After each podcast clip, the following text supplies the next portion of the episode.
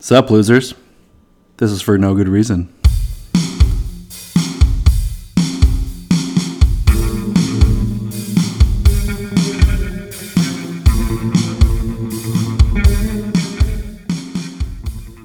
Hi, Sean. What's up, Sam?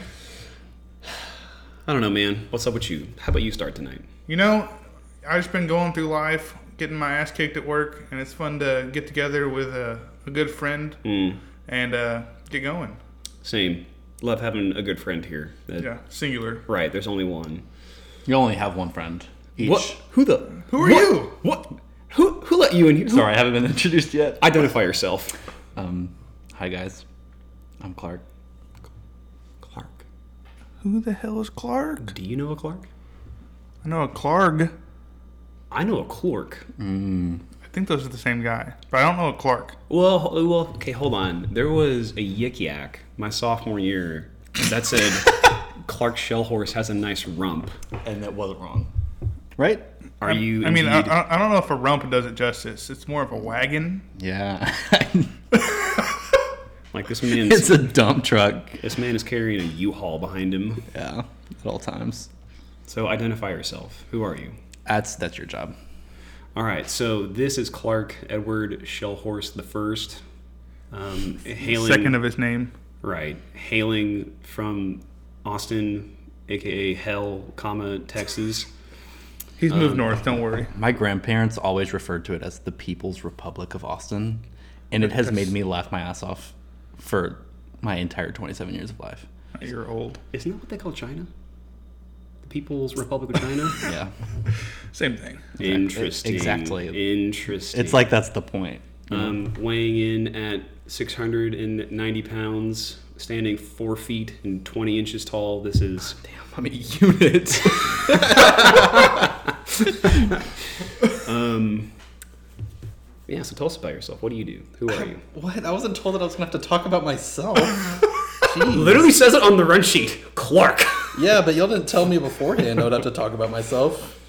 Well, Um, talk about yourself. My entire identity is, is being Sam and Sean's friend. And they just asked me to be here today, so I just kind of showed up at Sam's apartment. That's your entire identity. What do you? My What, whole identity. like, That's- that's, what you do every day, all day, Pretty every day. much. I mean, do you want to hear about my boring job? I mean, what do you do? I am a structural engineer. I design buildings. That's kind of cool. Nah, mm. Yeah, It's- it's not that cool. It's not that cool, but you know, It's cool in theory, but it's not in, in practice. yeah, no, nerd. yeah, bitch. Hey, there's a job opening for a structural engineer at HEB, and I was considering Do it. applying. I might just do it for fun. Just you know, hook me up with the good meat prices. Sean wants that good meat, Mm, low fat. wow. no, I don't know about low fat. 80 20? Well, 80-20 for sure for hamburgers. I saw someone on if Twitter- Not, Someone on Twitter said, don't get 90 10 because it tastes like a Timberland boot. uh, you, you, you don't want the you don't want you do not want lean ground beef. That's all I'm saying. Well, I don't want Un- unless, green unless lima you're beef. unless you're What? excuse me. What? What are you drinking, Sean? Actually, Clark, what are we drinking? We are drinking Manhattan Project's Redacted Rice Lager. Wait, wait, wait. No, you didn't tell me what it's called, though. It's called Redacted. No, but like, what's it called? I don't know if they'll ever be able to know because Spotify is going to redact what I say every time, and they're just going to replace it with redacted. Are you getting political already? Damn, cuh. Um, no, this is literally just upgraded, severely upgraded Coors Light, right? Well, Like severely upgraded. Yeah, I mean it, it, it is good. Um, it's it's five point two percent, which for your average beer hmm. drinker is definitely going to be a, a benefit because it goes down just like Coors Light. Hmm. You know, and if you get that extra one percent, Could you imagine a thirty rack of those with the boys in college football? it would be. it, it wouldn't last very long. Does that not sound like heaven? I don't know if I'd make it to the second quarter. I, I've seen you at your worst. That's true. And- I mean, and your best. and It's- it's the my same best. Yeah. Well, well, I don't know if it's the same thing. Oh, okay. It's not the same thing. So we all met down at A and M, um, True. and actually I moved in with Clark. Oh God, I thought I was gonna hate him Yeah, so I, bad. and I also thought the, thought the same thing about Clark. We were like, oh God, And then I was like, oh, this guy isn't the complete douche like I thought he was. he actually has a sense of humor and, you know, isn't just a stick in the mud. We shared a lot more interests than I thought we were going to share. yeah, it was kind of weird. Hmm. You know, like he and I had a really good mutual friend, Matt, who y'all have met before. And I was like, huh, hmm. maybe. But, you know, it turned out that Sam was also nearby that whole time. Actually, better friends with Clark than I at the time. Yeah, no, sh- uh, we met our my sophomore year, your junior My year. junior year.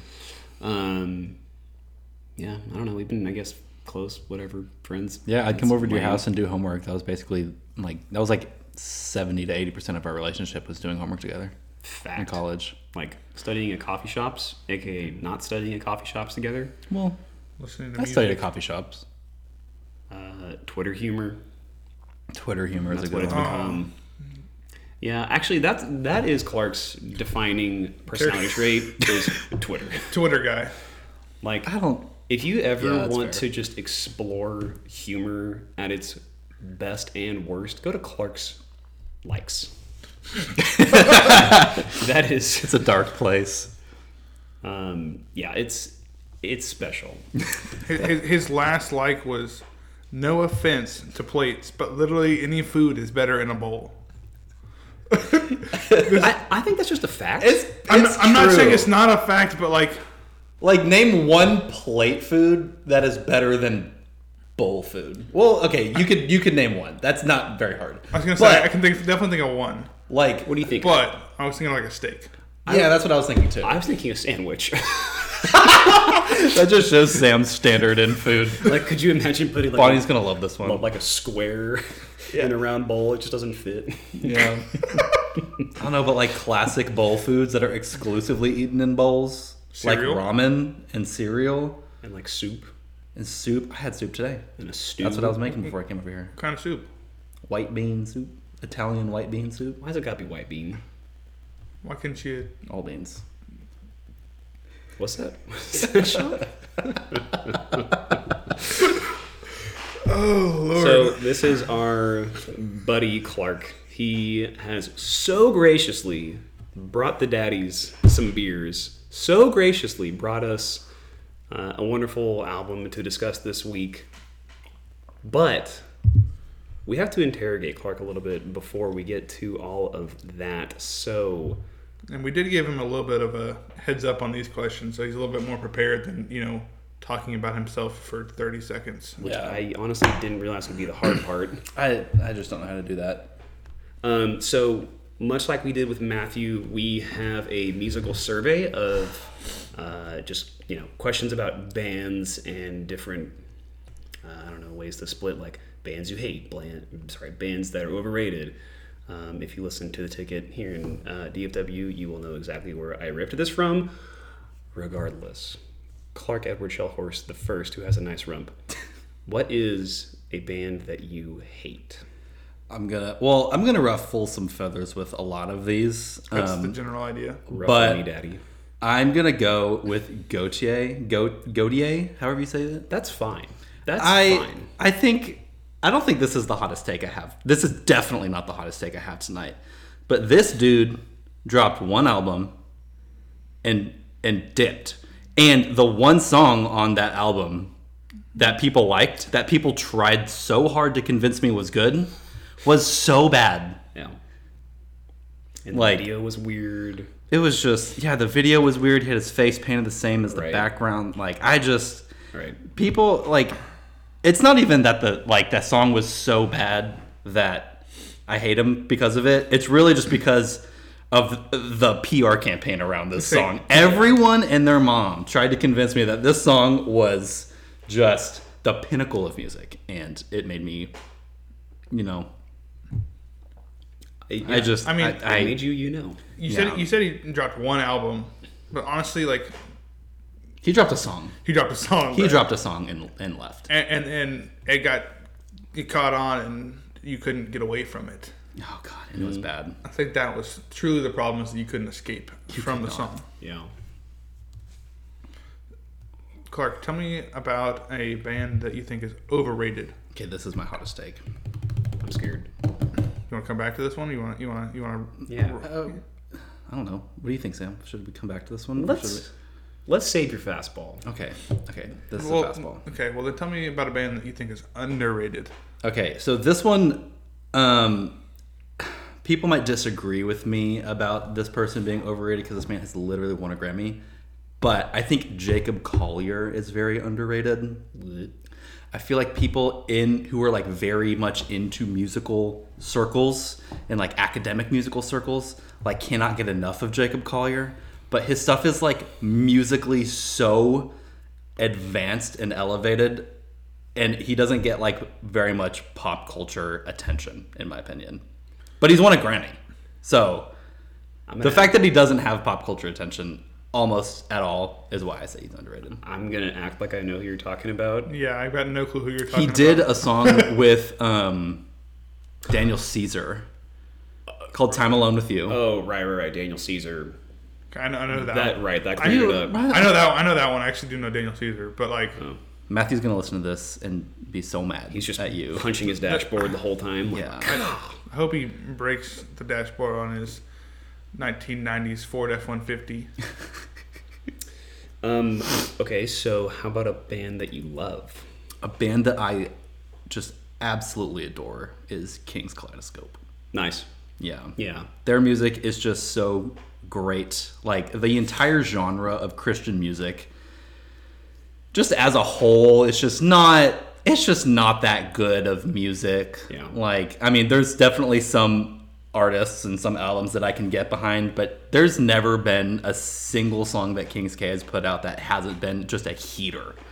And in my brain, there's like worship music, which is like the stuff you sing at church and then there's just like broadly Christian music that's not necessarily like worship music, and I feel like this is where King's Kaleidoscope falls in. Although some some of their songs could be sung in a church. Yeah. They're uh, kind of like Skillet, right?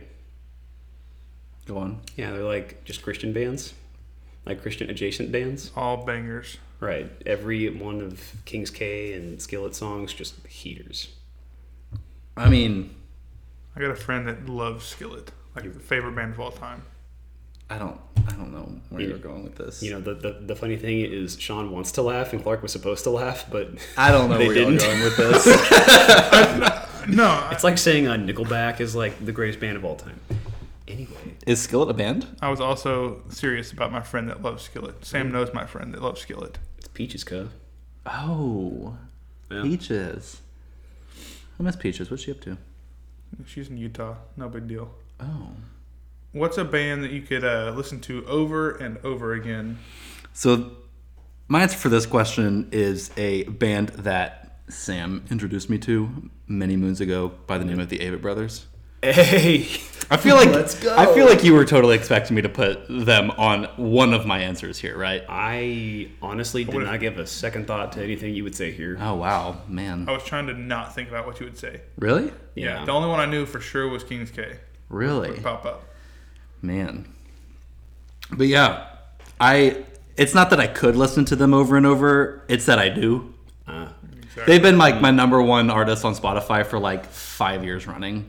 they, Them and Mandolin Orange, I think. I think I've had Mandolin Orange one year. I think it was this most recent one on my Spotify Wrapped. But Avett Bros, special place in my heart. you haven't seen them I can't in stop. concert, holy Moses. I have once. they give a great long show. It is long. I remember I was in. Uh, Leah took me in Austin to one of their concerts, and it was long. And it wasn't the greatest experience just because we were like the last row. But For those that are wondering, Clark is married to a wonderful woman named Leah. I'm sure she will listen to this at some point just because Leah. Clark is here.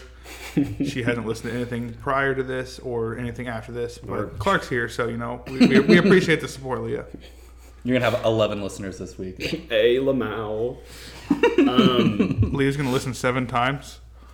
wow. um, Clark, who is a band that made you fall in love with music?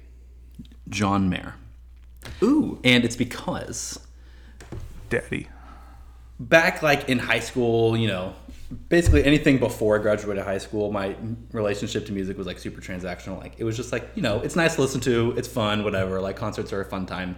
But whenever I left for college is when he dropped Paradise Valley, which is one of the albums I recommended to do or I suggested for this episode, and it was the first time that I had like an emotional mm. response to music. Yeah.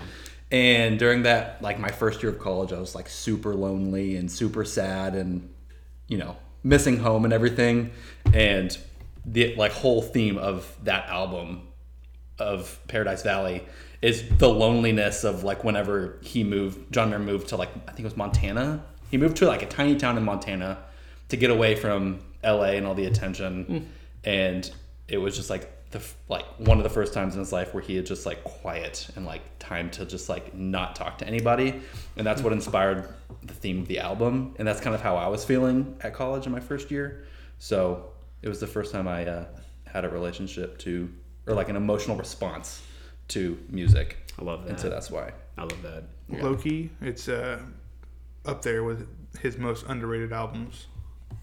It's a very it's good a very album. underrated He does a Yeah, little bit of a it country twang for the first Yeah. time. He kind of a little experimental, which for some reason people I people don't know don't, if this like is his first endeavor into a country twang. mean- what was I that mean- album? Um, um, Al- oh, Born and Raised. There it is.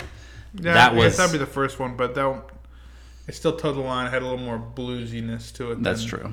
but all all phenomenal. That album is just a work of art, truly. Clark, and what it is- features Frank Ocean, interestingly enough. Anyway, sorry, I interrupted you.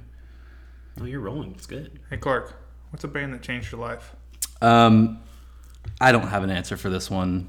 It's not that serious. I don't think any band has changed my life, if I'm being honest. What?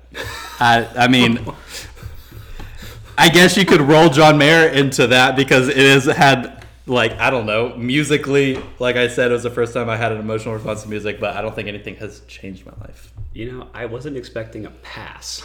Like, Yeah, this but is a second and ten, and Clark decided to punt. Like, I, I just, I, I don't know. I just don't think any band has changed my life. Roger If that's- that. I don't know. How about a band that surprised you? Do we have an answer here? Are we gonna Yes. punt again? Yes, and I think you're going to hate this answer. first and ten. I think you're going to hate this answer, but the band that surprised me the most was Alt J.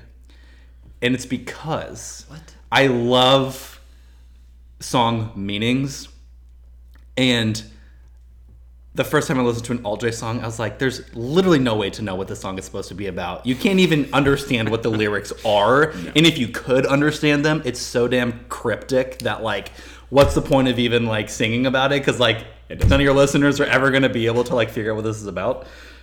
But their songs are just so groovy. I just, like, I just love them. That that's fair. Um, that said, the how to make an alt J song video that exists on YouTube is That's that's a work of art. is shockingly accurate. It's so yeah, no, actually. Like if you just slid that into an Alt J album, I would never question it. Never. if you're listening to this and you've never seen that video, you just need to type into your Google search bar how to make an Alt J song. And a YouTube video will come up. All that is- four of you need to watch that video. And Leah. and, and Leah. Leah. We and picked Leah. up Leah this week.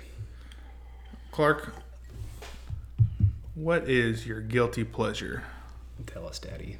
My guilty pleasure is SZA. What the hell? I did not expect that. Really? I was thinking like Shania Twain or something stupid Right. like I that. that wouldn't be a guilty pleasure. That would just be a pleasure. Interesting. The truth comes out. Have y'all ever seen that meme of Patrick from SpongeBob where he's like yassified and he has like the big lips and the lashes and the nails? Yes. So you know how Clark's Twitter goes way deeper than ours does. You're now seeing it on Sean said he's seen it. If you've seen that meme, that's how listening to SZA makes me feel. fabulous and like Patrick Star. exactly. Here's another liked tweet by Clark. McDonald's Sprite can probably probably fry a fish. How do you find this? oh yeah. So Clark, what is a band that you probably should have seen in concert by now? That I probably should have seen in concert by now. Uh, that is going to be the band that we're going to be talking about today, which is Watch House, which was formerly known as Mandolin Orange. They changed their name? Yes, they did change their name. Oh, what the hell? How am I supposed to know these things? Sam is dying laughing right now because I'm showing him the yassified Patrick meme. Patrick. Yassify is amazing. Yeah. But Watch House, and it's kind of funny because my wife, Leah, and I, we used to live in My a neighborhood wife. in Dallas called Bishop Arts, and they have a theater there that a lot of artists play at. And there was one night where we were listening to Mandolin Orange, and we said, I wonder when they're coming to Dallas. Like, let's look up their tour dates. And they were playing at that theater that was like three blocks from our house that same night. And you didn't go? And I well, I couldn't because it had it, it had started like three hours prior, so like the show was probably Dagger. like close over, if not already over. So I listened to their. I actually listened to that whole Watch House album and had no idea that's who I was listening to. Yeah. Really? It's a really good album. Yeah, I was like, damn, okay. yeah. They changed their name because uh, the head man of the duo, Andrew Marlin, said that Mandolin Orange was a name that came out of his 25 year old or 2018, I don't know, his young brain, and he felt that it didn't reflect like their image anymore, so he decided to change it. Which I think is an interesting take. Yeah, but that's an L right there. I love the name Mandolin Orange. It's, It's, so great, funny, It's a great. It's a great. right? name. It's like a Mandarin orange, but they play the mandolin, right? It's, it's, it's gold. nice. Yeah, it's good. I loved it. All right, Clark. What's your uh, favorite band that you've seen in concert? Okay, so in my brain there is a correct answer to this question, but y'all have already talked about it on the podcast twice, and that is Penny and Sparrow. I've listened to Matthew said it, Uh, I think. and then yeah, y'all said it on the on the Wendigo episode. Oh, okay. Okay. That's fair. That's fine. So that is what I would say if y'all hadn't already talked about it. But I also think Kanye live. You saw Kanye? I saw Kanye at ACL when I was in high school. Oh, Edge Lord. Uh, High I school. don't know about that. High schooler at ACL. What a cool kid. Yeah, I'm just I'm pretty cool. Austin guy. Um, Kanye is just a like a genius and like an artistic like mastermind, and all of his stuff is just incredible. So, and that includes like his stage production and like all of his acts, everything, all the visuals, all of the extra stuff that happens in a concert. Kanye nails, in my opinion. Okay, let's bring the heater. You were saving this fastball. Oh yeah, I forgot about this one. Let's run it back. The most overrated band slash artist is Ed Sheeran. Oh, that's fine. He's the third most listened to artist on Spotify. No, that's perfectly fine. I'm so glad you didn't yell at me for that. So, If I had a 5 out of 10 voice and I wrote my songs in 10 minutes, I would sound like Ed Sheeran and had an Irish accent. so here's the thing. I. Um, Plus was a great record when it was him in a loop track. Great record. Seeing him live when he was performing that record, really good. Um, Divide, I thought was pretty superb, even amongst all the radio play. Um, I loved it, but this new record is just fine. It is a listen once, grab one song, and then never think about it again. Like, whenever he tries to rap, that just Yeah. makes me want to bury myself alive, right? It used to be better. Like, oh, I don't think it was ever good, Oh, okay. personally. I like the early stuff. Yeah. Since then, eh. Yeah. There are only two artists in the entire world, sorry, that are more listened to than Ed Sheeran. There's only two. Who are they? Ariana Grande? Adele. Uh, I actually looked him up a couple days ago, and I don't remember who it is. I think one of them is Justin Bieber, and one of them That's- might be Drake. Ooh. There are Oh, always it's gotta there- be. there's like five that like claim the top Yeah. spot, like kind of like cyclically. Oh, Nas, he's got to be up there. He is up there. He's in the top ten somewhere. Um, kidding me? Sean, have you asked the uh, Google bot what do we have here? Uh, we got Drake. Ed Sheeran is number two. Oh, number two. This one's updated daily. Apparently, Bad Bunny is today is number three. I Honestly, don't. those Latinos really be putting in work for Bad Bunny. The Weeknd, Yeah. Ariana Grande, Yep. The Biebs, Beebs. Posty, Post. Post that I? yeah, Yeah. I'm good for him. Eminem, T Swizzle. Hey. Who the hell is BTS? Bro, you cannot say who the hell is BTS. There is not a single iota of me that believes that you don't know who BTS is. Okay, that's what I thought it was. Now that I looked at it, but like, no. Gosh, Dynamite makes me want to shake my ass. If I'm being honest, What what doesn't want to Okay, make that's there's a ass? lot. Of, there's not a single song in this album we're about to talk about that makes me want to shake my ass. There's at least one. N- There's zero. You're not doing it right. Did you Did you listen to the album? Uh, twice. You know how sad this album is. yes, I do. I have yes. It was a joke, Clark. Take a I- joke. Fine. I'll take So it.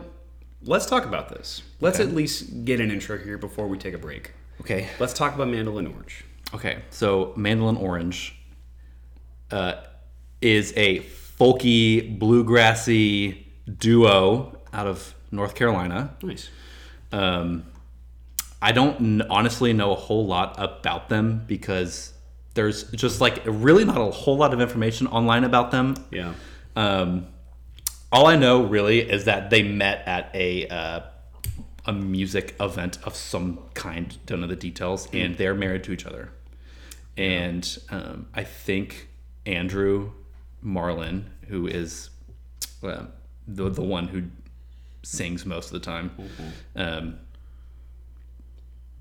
I forgot where I was going with this, but Oh, that was superb. either way, it's Andrew Marlin and Emily Frantz. Those are their names, and they're married to each other. And Andrew does most of the country. writing. No, F R A N T Z. Okay. Yeah, yeah. Just yeah. making sure. Yeah, that's good. I didn't think of that, but I I'm also you was, did. was, like super lost there for a sec, so I'm glad. Yeah, I'm up. glad I picked it up because otherwise I would have just been like, be- "What are you talking about?" It's about to be just dead air for a sec. Yeah, they So, played yeah. the mandolin and guitar and So- vocals. yes. That's about it. So, from what I know of Clark's musical taste, this is the last genre I would have picked for him to bring to the table. Really? So you don't know Clark's music taste. Yeah, you don't know my music. Taste. So, taste. I This like. is right down the pipe. I know, I know, I know. Oh, but, do you? but like, I would have expected something more along the alt J line, and that could just be Matt skewing my view of Clark's musical taste probably is. Hmm. and what I heard him listen to in our six months living together. If it was six months, it might have been like four and a half. Whenever I lived with you, I can almost guarantee you that I was on an Avett Brothers just loop. And here you are, three years later, Still, on, an an Avett Avett loop. Brothers loop. It's never ending. I seem to be just like a an Appalachian music stan.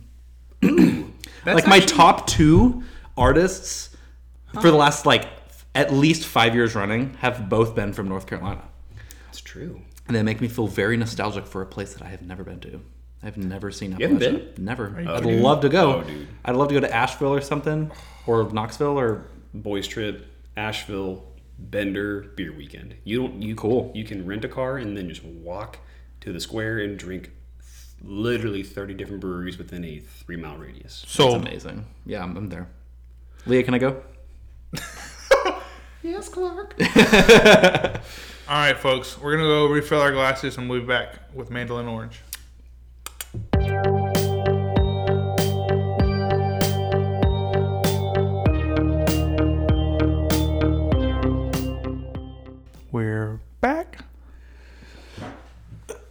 Longhorn Nation, No, we're okay. back.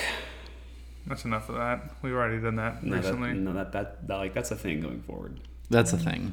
That's a thing. Except, Okay, well, no, it can just be the way it is. Then we're playing the out again. Fine. Okay, done. Um, hello, folks. We have refilled the glasses. They're full, mostly once again, with a beer of Clark's choosing. It's called Bitter Death from Jester King Brewery out of Austin, Texas. Um, it is an extra hoppy Belgian style pale ale, and it is the dankiest beer I've ever smelled in my entire life. I would I would agree with the smell. Yeah. It smells dank It and doesn't funky. taste like it. Doesn't taste dank. Also, it came in like a wine bottle, basically. Yeah. So that made that's just. I mean, it was an expensive beer, and the only reason really why I was sold on buying it is because it's in this bottle. Quite honestly. Oh, Also, like I've been wanting to go to Jester King for a long time because I grew up very close to it, but and I've never been. isn't the uh, south side of Austin? It's between Austin and Dripping Springs. Cool. It's probably not even in Austin proper, but Um, yeah, no, it, it smells like if you could have the love child of wet pine in like gym socks. Gym socks, It- but in a good way. Right. It's like, It's kind of how like truffles taste like feet in a good way. This tastes like gym socks in a good way. hey, You know what I mean? put her there. That's a superb Cheers. tasting note. oh yeah, we actually this is a good uh, time to uh, talk about this. Clark, when he is enjoying a liquid, has a certain form. So uh, I'll just I'll give this a quick ASMR. Um, so picture that you're holding a glass, and you breathe out entirely. So here we go.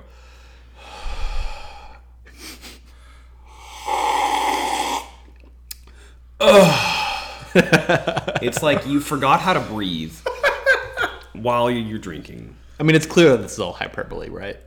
He's done this Every single time I've ever Since- drank with him. 2017 at latest. Sam's experience with me doing this is with extremely hot coffee at Lupa's in College Station, Texas. I watched you do it when you shotgun an IPA one night. Oh no! You're savoring After the an shotgun. entire- Shout out to St. Arnold's art car. After you killed an entire bottle of wine and then shotgun an IPA. oh, we're not going to talk about this. That was the worst night of my life. I had to go to sleep till like 4 a.m. He means it was a great night. It was a good night until I tried to go to bed and I had the spins so bad that I like couldn't close my eyes without throwing up. So well, let's get the 20 second version of what happened that night. The boys got together and we painted Bold and Brash from SpongeBob. and we each had our own bottle of wine that we drank. And then at the end of the night, Sean and I and probably And one Ty or two and other Matt people, and McGee and Danny. all of us, uh, And I, did we I, all Isaac, shotgun Isaac, Isaac was also out there. IPAs? So me and you had IPAs. Everybody else had fruity shit, and I think Ty had a Miller Lite. Oh man, But like, That's a decision. it was not a good one. it was like a hey, let's shotgun a beer, and like me and, and Clark, us being were- the way we are, all we had was all we had were two Art Car IPAs, and I was like, son of a bitch, this is gonna suck. and then we did it. it wasn't a good experience. Ooh, I regret it. I have not been drunk since. It's not a, a passion of mine.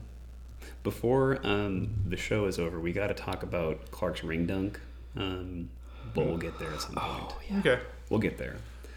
First, let's talk about this record. Um, this is all uh, Clark. So you, I don't think you actually said the name of the record, like that you brought to the table. Yeah, the the name of the record is Such Jubilee. It was, I think, their second or third record they put out. Okay. Um, it's been a long time since they put this record out, and they've they put it out in 2015. And they, I will say, they have changed a good amount as far as style and message since this album.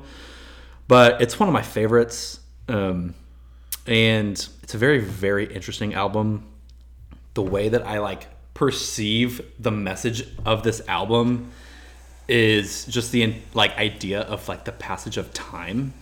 I don't know if Okay. if y'all agree on me with that message, but there's the meat of the album is a, it seems to be just Meat. meat. Sean loves meat. Um, there's a very clear beginning and a very clear end, and the meat of the album is about the passage of time, which I think is a very interesting songwriting t- choice. I, I really love Mandolin Orange slash Watchhouse for this because there are a lot of musicians that write songs about a very narrow range of topics. Um, but this band writes a lot about a whole lot of different emotions, different feelings, different experiences that's not typical in songwriting, which I love. Yeah, so just some overview thoughts from me is this record was just a wonderful breath of fresh air. I have been so entrenched in the scene and just alt music. so like just Anger. just pure aggression. Uh, and then I come out and I hear something like this and it's just like Oh, that was nice. Yeah, it like sounds, sounds like a walk in the woods. I see, I said it sounded like just wonderful driving music. Like That's true. I picture driving across The American West. Well, I was just picturing the wonderful state of Texas, right? Like imagine That works you're too. Like imagine you're driving uh, from very topical from uh, College Station to Denver, like we would do several times. um, and just that grind of a drive is well suited for this kind of record. Um, I don't know, like it's just ten songs. It's a tight thirty-five six minute package, full of a lot. Uh, Yeah. Like they, they don't really take many songs off. They they really have a nice package here. Something I find cool about this album is there's not a whole lot of musical range. Like there's like some albums where like songs are starkly different from the other. Mm-hmm. This one, like a lot of them, like if you weren't really listening, like you wouldn't really be able to like determine like a beginning and an end to songs within the album. Yeah. But like if you like want to just sit on your porch and like have a great time mm. and like have this like a very similar kind of music for like a good chunk of time, then like this is the perfect one in my opinion. So they start off the album with the song "Old Ties and Companions." Um, so I kind going with Clark's time passing uh, thing. I think this 100% goes along with that. Um, it's kind of about looking back and kind of not neglecting those special moments and people that you like get to experience in life. Um, I think it's a cool look at that. So this song is about ghosts, right? I, I, I don't know if there's necessarily one correct interpretation. Yeah, Of course. I think that's what we push here on the show is that like whatever you think is the right answer is the right answer. Facts. So I'll continue the passage of time bit. Uh, I wrote down. I feel like I'm just in a good mood when I hear the song. Like I want to call up my friends and just tell them that I love them. Um, I think I love the second verse the most in that discussion of the passage of time. It says the tunes we've carried through the years will change. Uh, and man, that's just enough to keep these ghosts around those haunted fields. And the way that I read this is like this man or person is just looking through the lens of his life and saying, a lot of things have changed, but I still have that youthful, like, oh, these fields are haunted. There's ghosts around here kind of vibes, um, which I think is really sweet. And it leads directly into the chorus, which says, like old ties and companions, you and I were just passing through, mm-hmm. which I think is really sweet. Yeah. That's part of why I felt like the song was about like people like loved ones that have you know moved on. Um, there, there's like a lot of language of of just keeping bonds with people that are no longer with you, which I think is so just and, and they do it in such a sweet way. Like death can be like such like an awful topic to talk about, but this song does it in a way that's just so like sweet and like it doesn't really feel sad to me. Like this song doesn't really feel sad to me, Yeah. right? So they do that very well. It's a weird thing, death, and Yeah. how oftentimes it's viewed as an end because it is, but it's okay to look at death as the end of one thing and the be- and to not have. trying to think how to phrase this, and to not lose those memories mm. of that person, and to like really cherish you know everything you, you've got because you know you do there is a, a ebb and flow and Yeah. to really to try to slow down and you know live in the moment and remember the things as they happen Yeah. Yeah, so I think Sean and I are the same age, right? Like we're both 26. Clark just turned 27. Emil's dad. Um, but I do think you the- mean daddy True. Yeah, true. Sorry. But I do think it's going to be sweet at some point in life, many, many decades from now, hopefully, that we will look back on life fondly about the people that we have come in contact with and lost, whether that be a spouse, friends, parents, family, whatever. Like, it's just, that's just the way life goes. And mm-hmm. I love that this song is kind of an ode to that love for life looking back on it. I don't know. It's super sweet. I feel like the title of the song so perfectly encapsulates what the song is about: old ties and companions. Like it's literally talking about the the friends, the family, and the ties to them, and they just artfully tied the bow on it with the song title. So their next track uh, is a track called "Settled Down," um, and And so this track immediately, when I listened to it, made me think of the band Deer Tick. Deer tech. Yes. Yeah. Yes. Talking about yes, Lyme yes. disease on this podcast. No, no, no. See, Clark, you would love Deer Tick, honestly, you would. um, but they also have an awful name. If we're gonna be completely honest, it's a weird. I don't know. I don't where hate they that came- name. Yeah, but like, It's not great. but like, Is it it, a makes- Lyme disease centered band? no, but like, you Do get you, it. Hold on. Do you know how niche that would be? Do you know what you just said?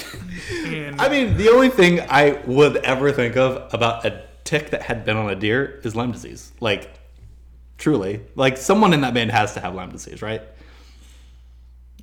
John McCauley, can you confirm? Yeah, we'll Y'all- go ahead and call him up and ask him. Y'all can't hear the looks that these two are giving me right now, but they are devious. No, that's just superb. I like like that is just third tier analysis that we have never had hey, if, you, if y'all want to look at Clark's Twitter later, I'm sure there's some tweet about a Lyme disease ridden band. I Coming. wish. So, settle down.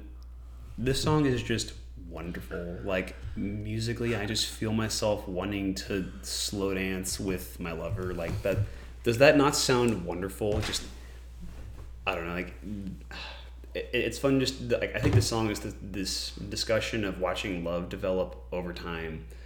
Um, like the chorus says, "My baby used to sleep. Sorry, my baby used to sing all night. Now she's sound asleep. She settled down with a rambling man and found a gentler side of me." I don't know. Like it, I, the way that I read that is, we were just gunslingers when we were younger. Just I don't know, living wild and free. Uh, but now it's eight thirty and she's sound asleep. Um, with my dumb ass next to her. I totally agree with you. And the way that the verses so effortlessly sweep into the choruses is artful. And he does this with a number of songs on this album. But like if you weren't reading the lyrics and you saw the word chorus to like break up the paragraphs, like you would think that it's the same verse just because the verses flow so perfectly into the chorus. Yeah, we also need to talk about just the harmonies that happen all throughout this record, but specifically in this song. They are good. Like they are. I think both- you want to do a little dance. make a little love. Get down tonight. Uh, y'all made it weird. That's a song. It's a homie. song. God, you guys- Oh, but you chose the name of that song for a purpose. What? what? What did, what did you start it off with? Yeah, like what were the words you said?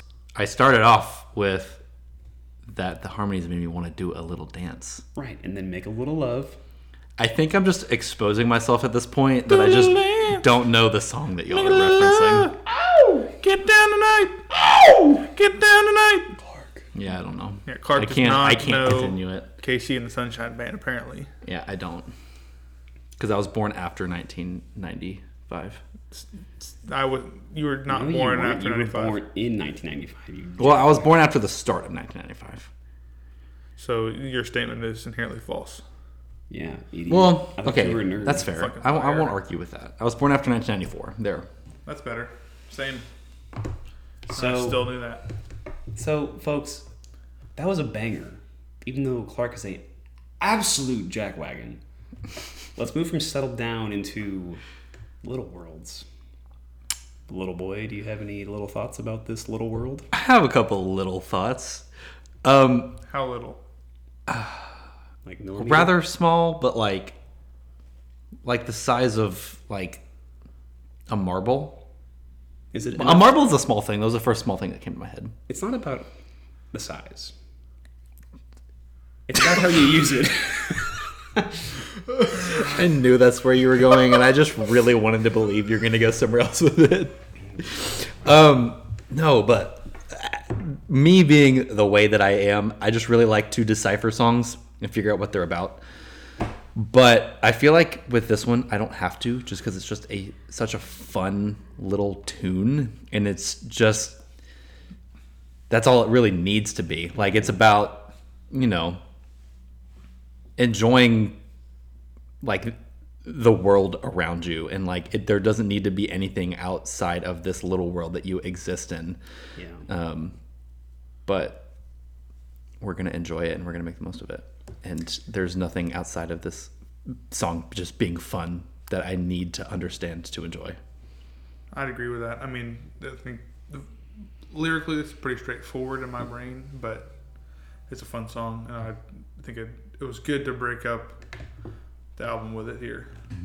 Yeah, I'll just go ahead and read the first verse because honestly, I think it's pretty spectacular. It just reminds me of this youthful, playful daydreaming. Uh, it says, I watch the waves from the mountaintops and the rock slides through the clouds because this whole world's going to shake someday and I'll be somewhere looking down. I'll miss the coast and the cool night air and the fire in our eyes, that world of shadows and twirling hair as the fire died. That's just fun. Yeah, Like that. Like, it's he's it's just, just fun. perceiving the area around him, and they're like he and Emily are just dancing. right. Her hair's twirling. Mm. There's they have a fire. They're having a good time. So we roll from We there into the song Rounder, which arguably might be my favorite one on the album. I think it might it might be my favorite It's- one. yeah. it- Actually, I don't know, but It- it- it's I mean, up there. I, I, it was- definitely a might over here, um, but it, just, it makes a strong case. Um, so this song is about a you know just a little criminal. It makes me think of the Wild West here, um, and he basically is narrating from the time he uh, appears to have committed a murder, um, and kind of narrates his journey to the gallows. Yeah. It. At first, I was like, "What? What the heck is a rounder?" Uh, and had to ask the internet about that. But Me too. now that we've cleared that up, um, I don't know how uh, Mandolin Orange can make the story of a criminal just sound so lovely. Like Right? the song is, I, I don't know. It feels like this person who's falling into that rounder, whatever that means, uh, lifestyle. Like they're slowly being coerced into that. Mandolin Orange, just like it's just fun. Like they're just playing the mandolin and the guitar and whatever, and they're just hanging out. But they're discussing something that's kind of aggressive. Like they say they're gonna hang me boys from a tall, tall tree. Uh, those demons, they'll be the death of me. Like, uh huh. He says, Some folks are guided by some light of the Lord, but I was blinded and I'll never afford my salvation. Like, I but how? What? What one of the go ahead, Clark. I was just gonna say, like, as a Christian myself, I always like end up finding like biblical themes in art that's not necessarily intended to be that way. And this is one of those things that I I like have found. I don't know if it was the the artist's intent to be kind of like gospel centered, but I have perceived it as such. Like he uses a lot of prison language. Like he says, I have a number for my name, and then he says, I'll have one last meal. and like Sam said, they're gonna hang me from a tall tree. Like he's talking about to me, he's talking about the death penalty. But then he also uses a lot of like very theist language. Like he says, I'll never afford my salvation. At the end of this lone like lonely road, and these deeds you've done, like you'll never go home. Know. Like it feels like to me the song is saying like he's imprisoned by his humanity.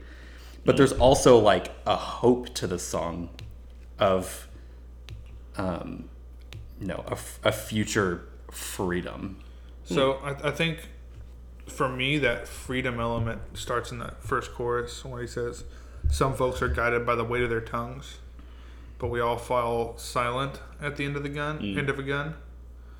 Uh, hmm. It's just that that instantaneous moment of, "Oh shit!"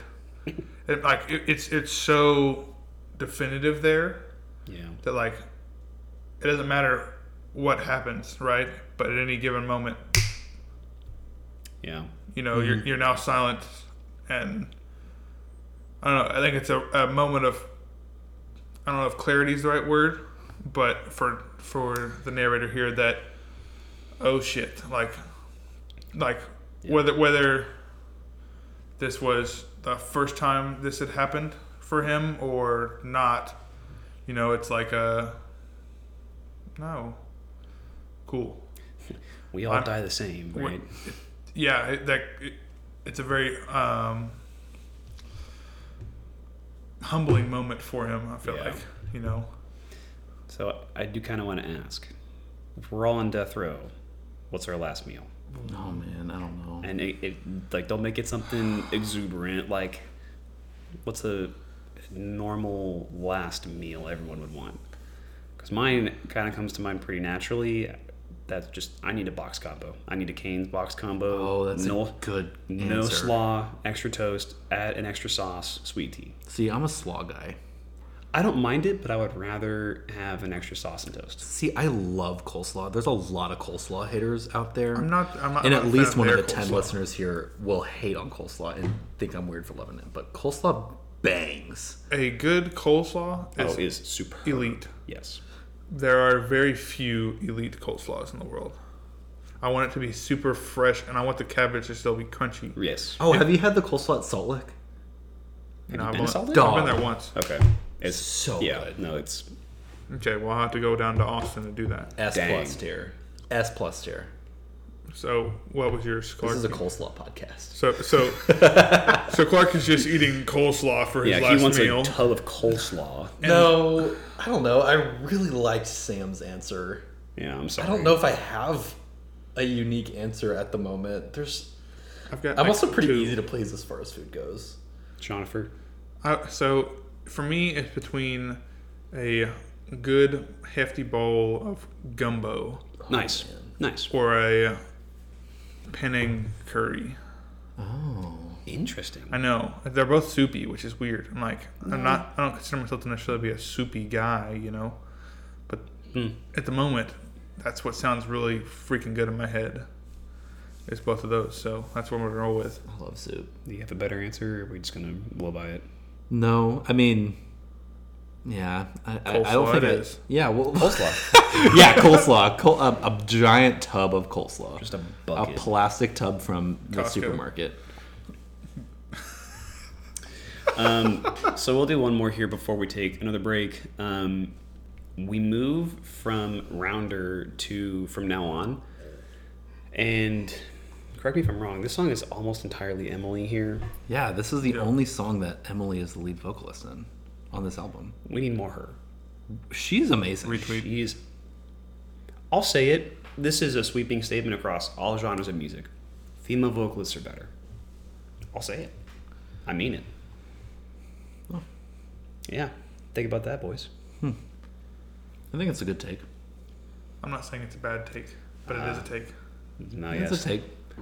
like just as a top to bottom sweeping generalization, I think women are way better at vocals. And that's not to say men are bad. It's just I think women are better. I think that women's natural vocal range lends itself to being more pleasant on the ears. It's probably true. I think I agree with that statement. That's a fair statement. Also, I don't think either of these two vocalists are like 10 out of 10 vocals, but they are masters at using the voices they have to create something that is just splendid. Mm. Um, what I wrote down here is that from now on, kind of feels like this gunslinger Bonnie and Clyde kind of love that hit the brakes. Um, it says, I don't want to live out on the road. I just want to be by your side. Uh, the next verse, it says, We were misfits in this game, chasing that old flame of desire, uh, living life with no sustain, just two kids playing with fire. I don't know, like I could be super off base from what y'all were going for, but it just felt like this vibrant, exciting expression of love that has changed into something more not dull because that sounds bad, but less Wild. yeah, wild's a good word. Yeah. So, I definitely think that the wild love is there, but I think that it happens on the tail end here. Okay. They say there's an often lonesome feeling concealed within our past. So I, I, I kind of view this as two, I mean, looking at the whole body of lyrics here, as two lovers that may have had some sort of questionable past on either side of what, they don't really go into detail on it. But um, it says, "Still, the future holds my reasons. There'll be no more looking back." It's this. No, this is what we're doing. Like this is us now. Like th- what's behind us doesn't matter on either side. Now we are moving forward. Hmm. Yeah, I think I was more aligned with Sean on that one. I don't think it's necessarily. I like a, your take though. I Yeah, how it's a take. great take, but I don't think it's. I, I didn't necessarily think it was like a relationship song, like a love song, but I agree more with Sean that it was, it's kind of like blooming. like if there's anything like if if there's something that I regret in my past, like I'm like we're moving forward with this, and hmm. like the things that matter are in front of me, not behind me, and which is also a biblical thing that I have picked up, but that's okay. No, it's great. All right, folks. Uh, I've noticed that Clark is now at the bottom of his third glass of the night. Hey, And, uh, and he pre-gamed with wine. Yeah, that was hours ago, so and uh, he needs a refill. We'll be back, folks.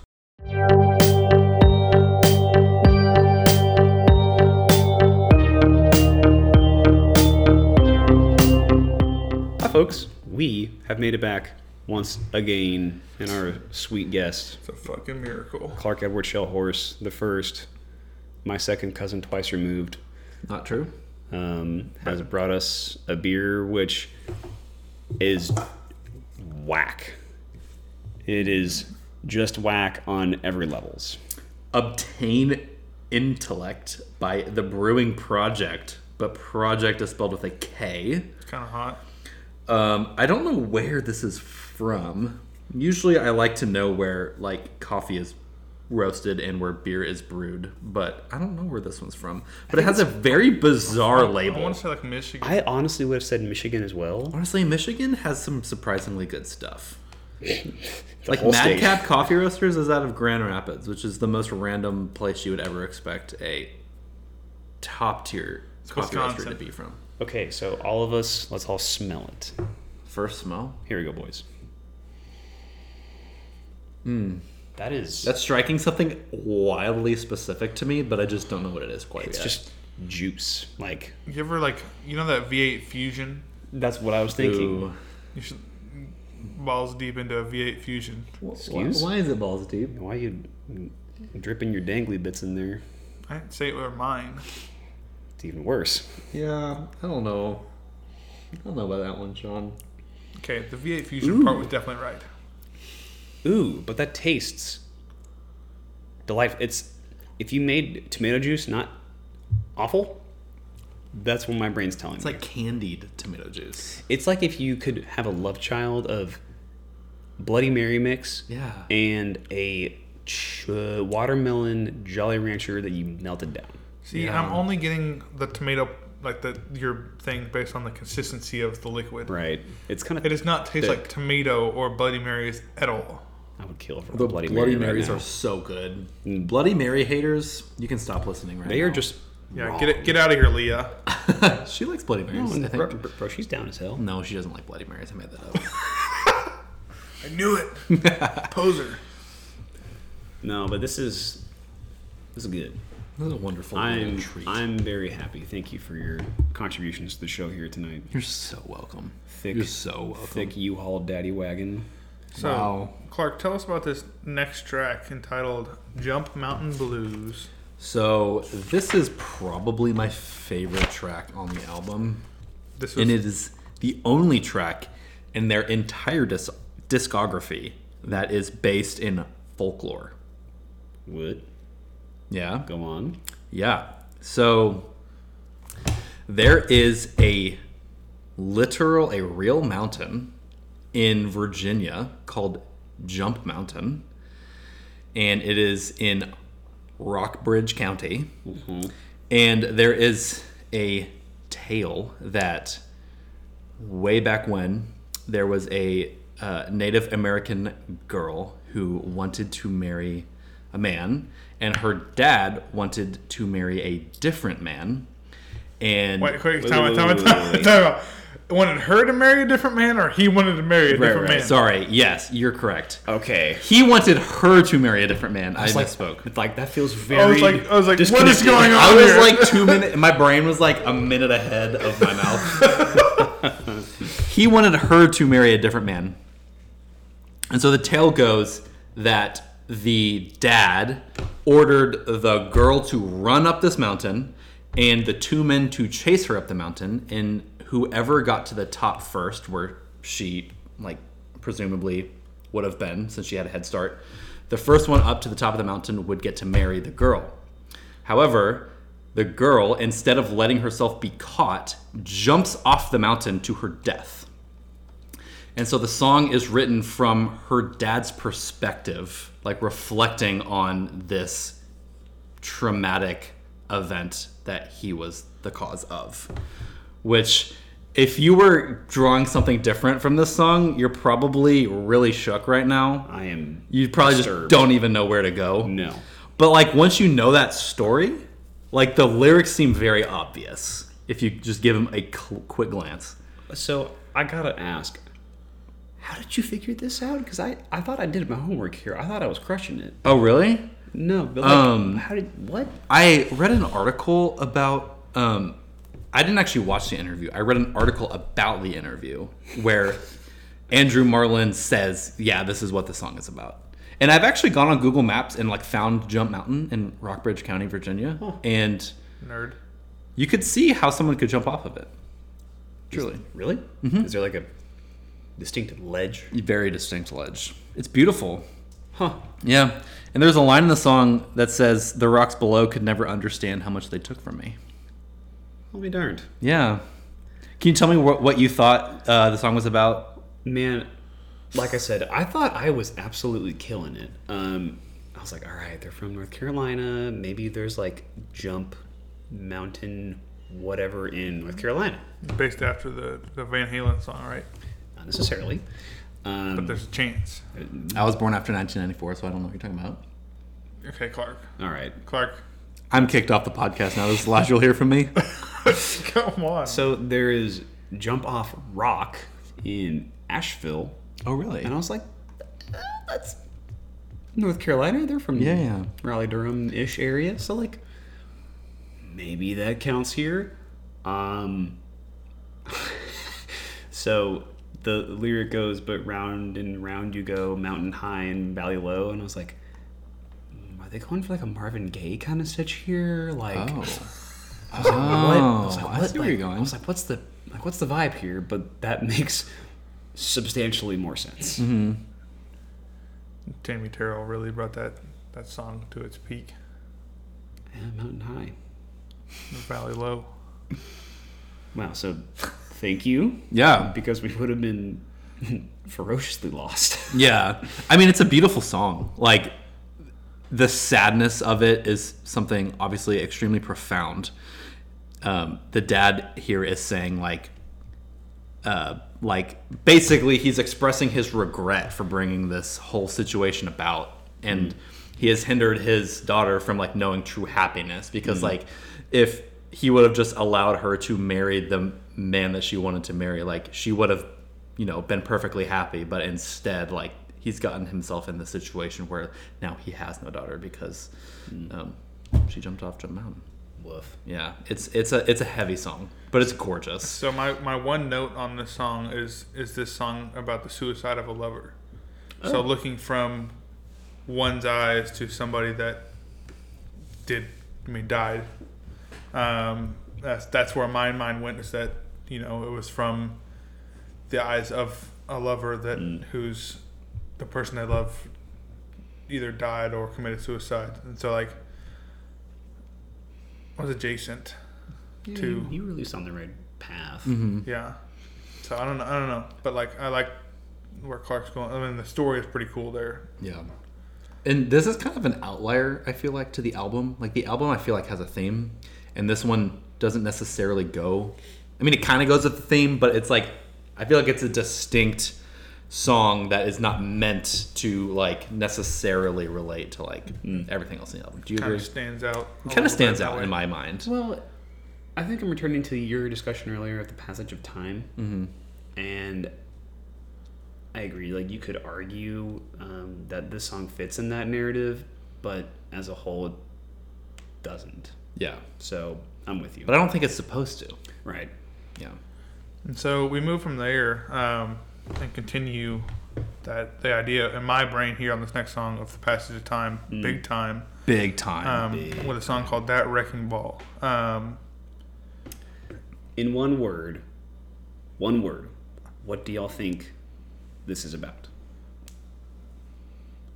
um, if I had to do it in one word, Because I would say it's all about drinking. really? Go on. Oh, oh, okay. I did not. Wow. so so Did so not so, land here. so the wrecking ball is the bottle in, y- in your interpretation. Yes. So in mine, it's the pendulum, on Pendulum the on clock. the clock. Okay, I'm curious. Like, who wants to serve here? Do y'all want me to, or, or do y'all want to go? No, you go ahead. Yeah, no, yeah, you go first. Wow. Um, shoot, this will be fun. Um, so that wrecking ball, like, I'm picturing, like Sean said, the wrecking ball is the bottle, right? Like, it is some addiction or something that has grown and increased over time. So the song uh, opens and it says, I've been leaning uh, these past few days a little too hard on my walking cane because I'm afraid she's, and I'm taking Oh. she's like as kind of like this metaphor swinging my way, that wrecking ball. I see. I'm to keep reading just because it is to help my narrative here. It says, Now with all my ducks in a row, with one pull from the bottle, Oh, I see where you're going. I could let them go. Not to lose, just to show I could catch them all. Every man bears a burden, his own beast by the horns that he hides from the world when he's young and strong, looking over his shoulders, half tattered and torn, still standing tall. Like when you're young, you can, you know, handle your booze a little bit better. Um, but as you age, that you know will catch up to you. The chorus rolls on. It says, "But every year rolls on like a run like a runaway train. That beast grows stronger as the pendulum swings uh, to and fro, and on she goes, that wrecking ball." So, my argument is like it's that addiction that is kind of nagging. vice. Yeah. right? It like you can't really get away from. It says, or the second verse says, "I've held my Savior's hands. We've danced on the water with my head uh, on her shoulders. She swore me, or sorry, she swore to never let me fall." But the Savior is not, you know, religion or Christ or whatever. It's the bottle. Like you are dependent on that. You think that's bringing you to some place, but are getting wrecked by it in the end. Yeah, I totally see where you're going with I, that. de- I definitely see where you're going. Um, and so to read that first chorus from my me and Clark's lens here, I guess I don't want to speak entirely for Clark here. Um, so I, No, speak for me. I dare you. to me, this song was about an older, let's say, gentleman here. Um, so I've taken to leaning these past few days a little too heavy on my walking cane. You know, I, I mean, I feel like I'm wearing down, right? Because I'm afraid she's swinging my way, that wrecking ball. So that the idea of the clock, you know, time ticking, it's that time's coming. It's it's about death. You know, like, like it's coming. Um, so now with all my ducks in a row, um, with one pull I can just let them go. Uh, not Yeah. not to lose, just to show I catch them all. You know, I, I've got it all. I've got it all figured out. You know, I've got it all settled down. You know, finally. But you know, it's kind of coming to a close. Um, but every man bears a burden, his own beast by the horns, that he hides from the world when he's young and strong. You know, that's just generic, like looking back introspectively at life as as time ticks, as that pendulum swings. Cool. And it's like we're both probably right in our own way here, like big time. Um, he says, looking over his shoulders, half tattered and torn, still t- standing tall. You know, I feel like this is a one that it was it was cool to see us both interpret that Cool. very Similarly, similarly in different ways. I felt like it was. I I'd interpreted this song as a lot more literal. Like literally, like just to show I could catch them all. Like literally, like my body is still good enough. playing to, Pokemon over here. Yeah. Literally just to show that like I still have my strength in me. Um and the line um, every year rolls on like a runaway train just is like really resonating with me right now just because I mean, I'm only 27, but I feel like now weeks and months are just starting to go by faster and mm-hmm. faster and faster, and it is absolutely terrifying me because you know like people who are like our parents age they'll say like oh you're gonna blink and you're gonna have kids and then you're gonna blink and then they're gonna be in college. And i'm like whatever. I was just in college for four years and it felt like 10 years. But now that i've graduated college like i've already been out of college for like four years Yeah. five years. And and every week it's starting to go by faster and faster and faster and it's just horrifying like all of a sudden i'm gonna be dead Right. so We can only hope. that's Jeez. like there was a season where I was playing this song like on just literally this song on repeat. It's not even just this album. Really? This song on repeat Yeah. for for like weeks. Just I don't know.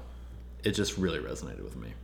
See, folks, that is why we do this show. That's why we talk about music because I had a wildly different interpretation of the exact same song.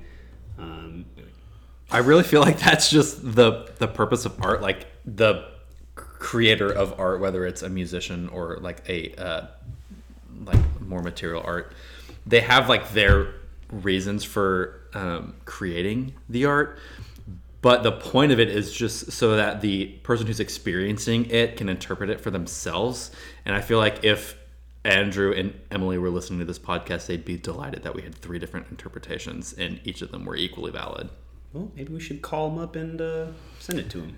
Emily and Andrew, if you're listening to this, send Sam an email at Sam YSKNG. Right at biggothdaddy420 at gmail.com. oh wow. You have to create a Gmail account I know. with that name See- now, see, so now that if they listen to this, you can actually get an email from them. okay, boys. Um, we're about to land the plane here. This Man, we we like we've had our fun.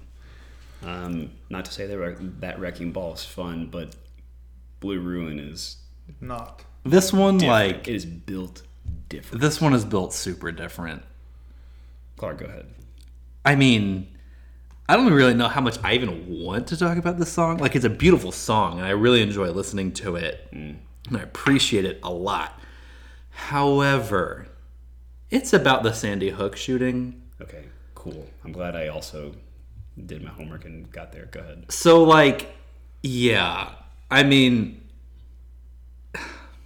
yeah, So there's only so much you can say about a song like this. Um, and so I'm going to kind of try to say something, you know. Um, they start off this song with the line, one morning after dr- drinking heavy in the night.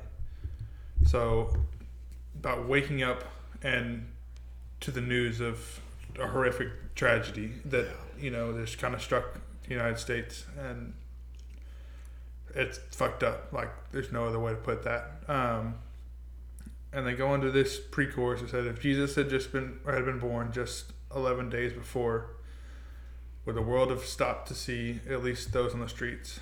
Um, could the miracle have made one lay his guns down? Like it's it's heavy. Like it's like a Yeah.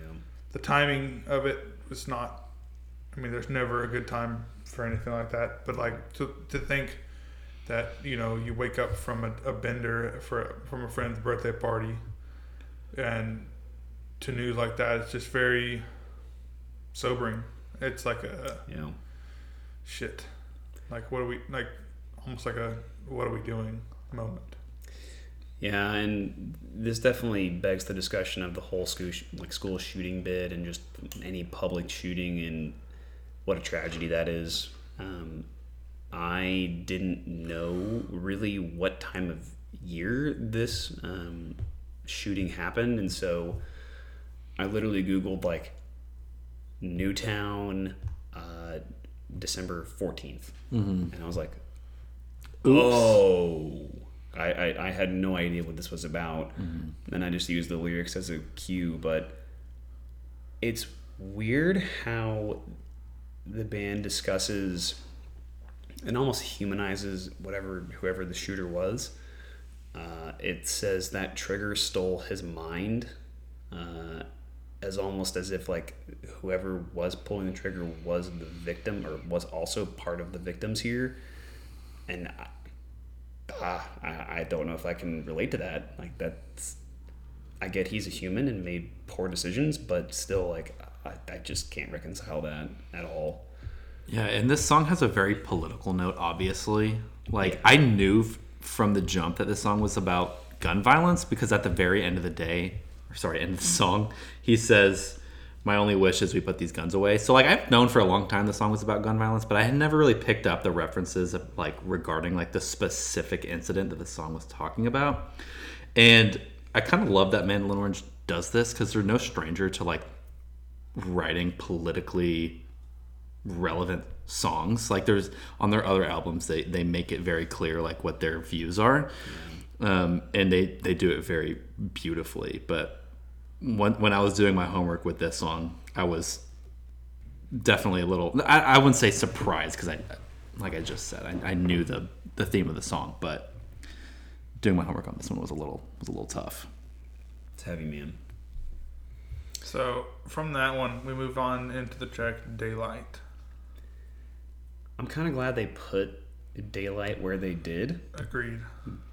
because coming from Blue Ruin, you need something like this. Um, from Daylight, the note I have is it feels like someone is being the saving grace for someone who's just hurting, um, as if they were this proverbial beacon um, to someone who's just been in a bad way for a long time. Absolutely. Um, to me, this one, I mean, th- there's not much hiding in this song. Um, they use some cool words to kind of describe what Sam just described, but it is about, to me, very clearly somebody coming into somebody's life and like kind of making it take an upward turn, whether whether we know what caused the darkness or not. That there was a de- de- a definitive change in a positive way to really like kind of twist an outlook from for somebody. Yeah. I feel like this song and the very last one do what I mentioned at the end of this, at, at, at the beginning of this podcast. How there's like a very cap to the end of the whole theme of the passage of time. Mm. Like I feel like this one, track number nine and track number ten are very much like the icing on the cake. Um, this is another one where I just like pick up a lot of gospel centric ideas. Again, not necessarily the the artist's intent, but there's just like a lot of a lot of wording in this song that makes me feel like um, like a certain hope. Um, and I love that the end of the album is capped with said hope. I just think it's really beautiful. I really want to read the third verse here because I think it encapsulates what Clark is saying here. It says, My search was unending and my soul was bare. And darling, you came to me like a midnight flare out of the ocean. The stars had gone, my heart was broken, lost and alone. Exactly. It'll just make you want to cry. The flare out of the ocean is the one that gets me. It's because the ocean has always been this like, in my mind, this never-ending dark space, which is stupid because like, you know, even at the beach, I'm like, I don't know. Right. Yeah. I I can't see there. If you've ever been to Galveston, Texas, you can't see in six inches of water. Yeah, Boo. that's that's just no. Yeah, you're in ankle deep water. You can't see your toes. Like, oh, hell yeah. So, boys, let's close out this record here. Um, we close out with the song of which there is no like. Um, this is basically the title track, but they didn't decide to call it such Jubilee. Right. Like this is only I like it. This is the only place I yeah I agree. Like I agree when they kind of tuck the lyric in a song, uh, the Yeah. lyric that names the record, but they don't name a song It's after like the that, record. that bit on Family Guy where they talk about when you're watching a movie and you hear the title. And you're yes. like, yes. Right. Roll credits. Okay, so this was actually something that I wanted to open up the show with, but I forgot about it. But the word jubilee, everyone uses it to mean joy, right? right. Right? Yeah. I was not able to find a definition on the entire internet that defines jubilee as joy. I think that's how the artist is using it here. Really? Yes, apparently, the definition of jubilee is uh, like the celebration of an anniversary, particularly one of 25 or 50 years. That's biblical, yeah. Yes, Okay. very. But I think the people use it to mean like the joy of such celebration, Right. and then kind of just truncated it to just be like joy. But I found it very interesting. Huh. Yeah. Also, when you look at the Google Trends like usage of the word, the word jubilee had a moment in the 1890s. So, if any of you listening know why the word jubilee was so used in the 1890s, write Sam at gothdaddy420 at gmail. Or just hit us up on Twitter uh, at SamJPerry52. Uh, that would be much better because that email address doesn't exist. um, no, this is. I think this song, the harmonies of them reminded me of the Civil Wars, the band, not the event in American history. Um, I Although they do have a lot of music about the Civil War, which is True. fascinating. true. Um, but I mentioned this at the top of the show. Like this song makes me want to just drive alone in the dark, or like sit alone in a dimly lit room and just vibe. like you're just laying in bed. There's like a lamp on, and you are just vibing. Not a phone in sight. Just vibes. Good vibes only. And these are good vibes. I really feel like, like I said about track number nine, I feel like this one is very, like a very hopeful song. Like it's talking about, um, um, sorry, I lost my train of thought. Same. Um, it says, "I'll know I'm home at last when these thoughts no longer call me away from the arms of my darling." Um, out to sea, S E A, not S E E. Such jubilee of which there is no like. Like he's saying, like when I'm finally home, when I'm finally in the arms of what I think he's saying is in the arms of my Creator, um, there will be joy that is unmatched. And I think that is just like such an awesome way to end the album. That is about the passage of time. Not necessarily only about the passage of time, but like a common theme is the passage of time. And they're ending it with, in the arms of my lover, there's no joy like this. There's almost this desire for time to pass here. Yeah. because he's saying as i am away i long for that passage of time so i can be with my lover once again mm-hmm. which i think is cool Yeah.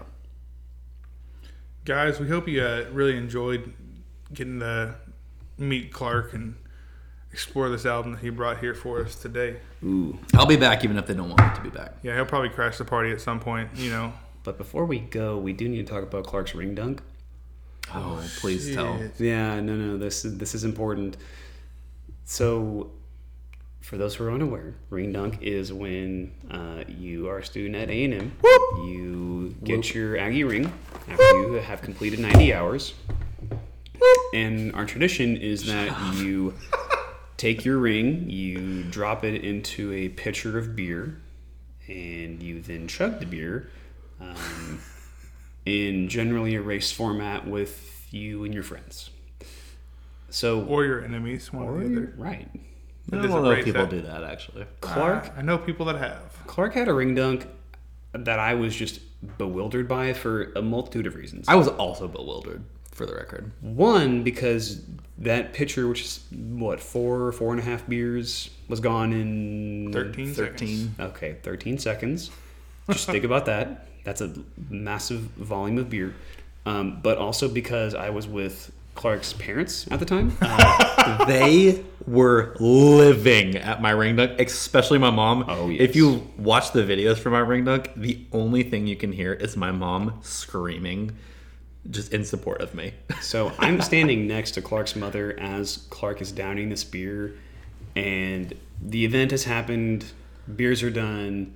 Rings are back on hands instead of at the bottom of pitchers, and Clark has a forearm on the fence post and is about to upchuck all the all the volume that he just intook. And Clark's mother runs over, or before she runs over, she says to me, "I'm so proud of my boy." the funny thing about me throwing up was that the beer had been in me for such a little time that when I threw it up, it was still cold. it was a very bizarre feeling. That's like so whenever gross. you're throwing up because you're sick, you don't think about the fact that what you're throwing up is body temperature. But when you throw up like four beers that you just drank, you definitely notice the temperature difference.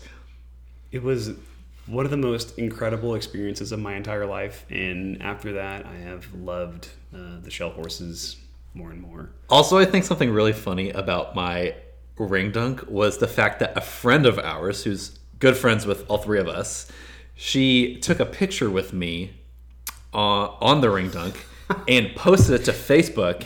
And when my parents read the caption, my parents are very different from me. Just if you don't know me or my parents, we're we're very different. Um, the caption to this photo said, "The 13 second legend."